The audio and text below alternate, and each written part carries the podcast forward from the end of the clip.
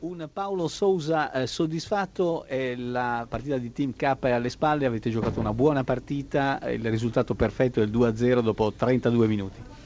Sì, è un risultato perfetto, un risultato che volevamo tantissimo, ma sapevamo che dovevamo giocare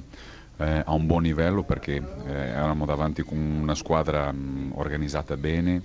eh, che gioca anche pure bene, per questo il ritmo del nostro gioco nelle due fasi deve esserci importante, dopo la qualità del nostro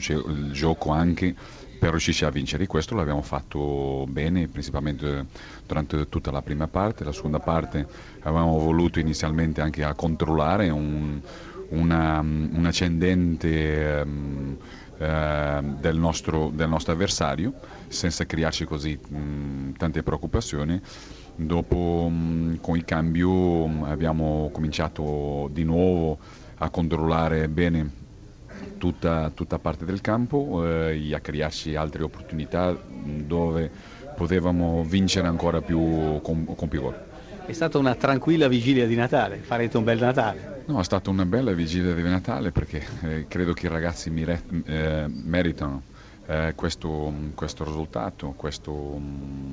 per, per, tutto quello che loro stanno offri, off, eh, offrendo, principalmente ai nostri tifosi che meritano sempre di più orgogliosi, gli sento sempre mh, eh, questo orgoglio ancora oggi, sono veramente contenti, sono molto contento per i ragazzi e per, i, per questa città. Maranna, forse avete regalato il primo tempo alla Fiorentina, hai avuto questa impressione, sbagliata?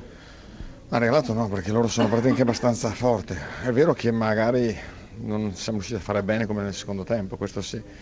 poi siamo andati sotto di due reti, non era semplice, anche se nella prima rete magari abbiamo sbagliato qualcosa, nella seconda